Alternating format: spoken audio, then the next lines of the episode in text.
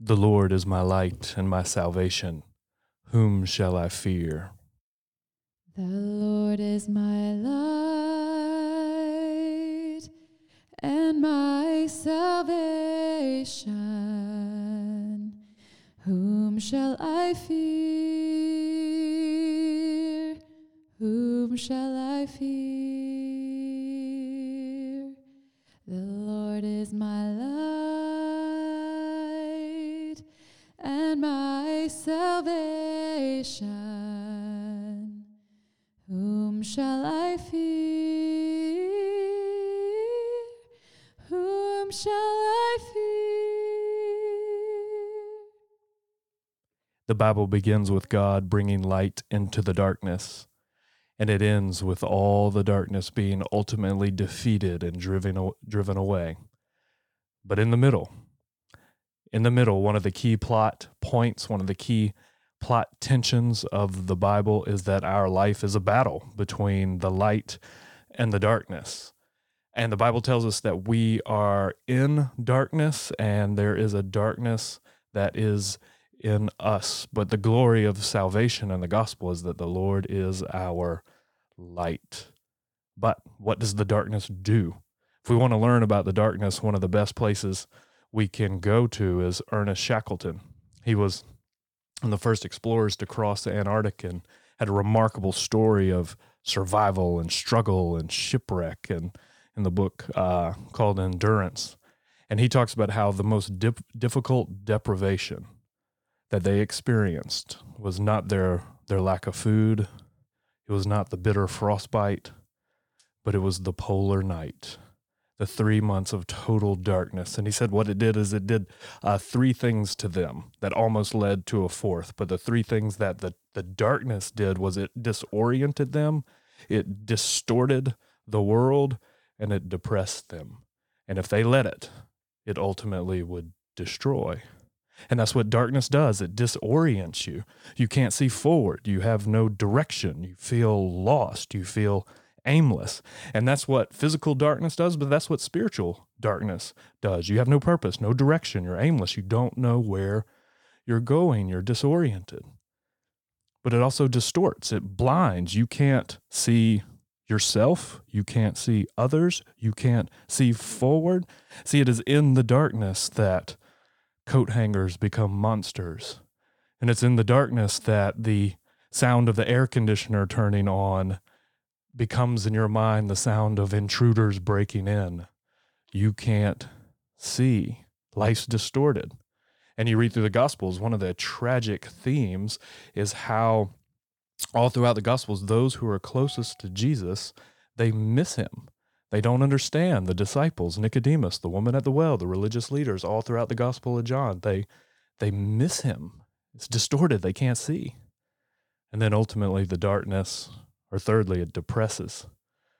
You know, seasonal affectional disorder is a real thing, especially for all you Floridians who've lived most of your light in the beauty of the sunshine. When you get into darkness, it depresses you. And one of the things Shackleton says that the darkness first it disorients, it distorts, it depresses, and ultimately it will destroy. So what are we to do?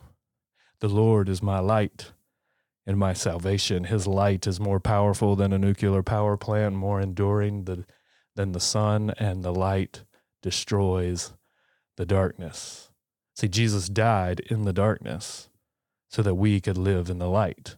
When you read the crucifixion accounts, have you ever noticed how all of the gospel writers go out of their way to show you that all of the major events happened in the darkness?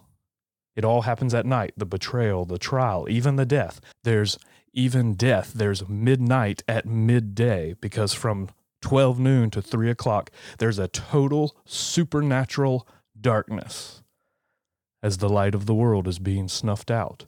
And there's no natural explanation for that darkness. The only explanation is Amos 8 9. In that day declares the sovereign Lord, I will make the sun go down at noon and darken the earth in broad daylight.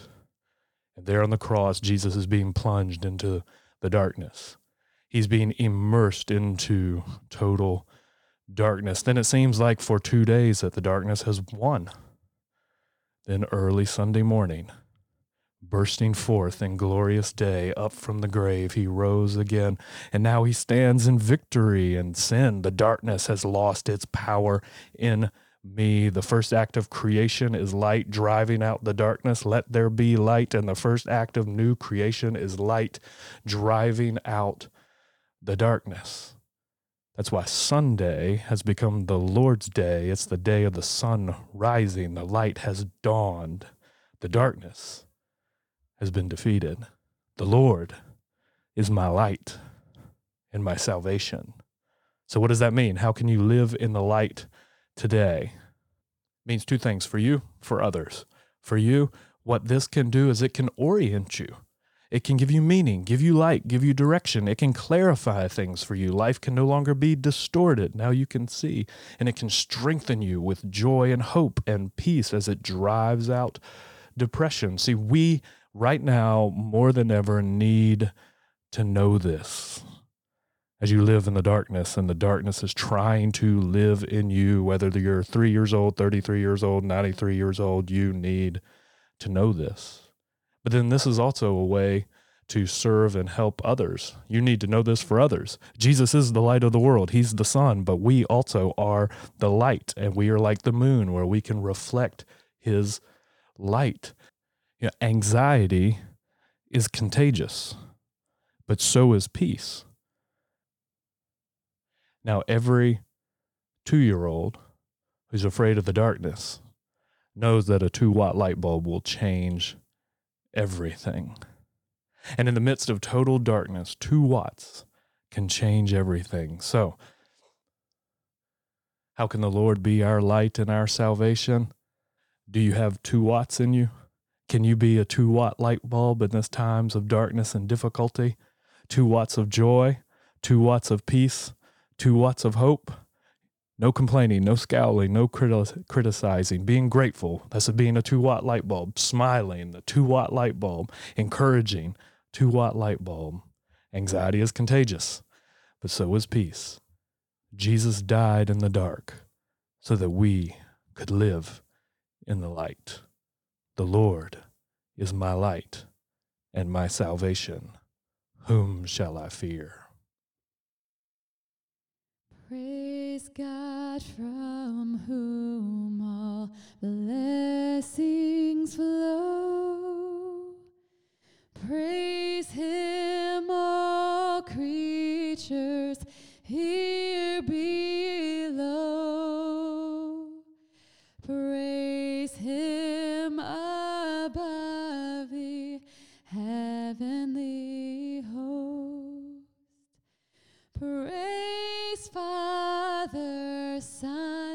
and Holy Ghost.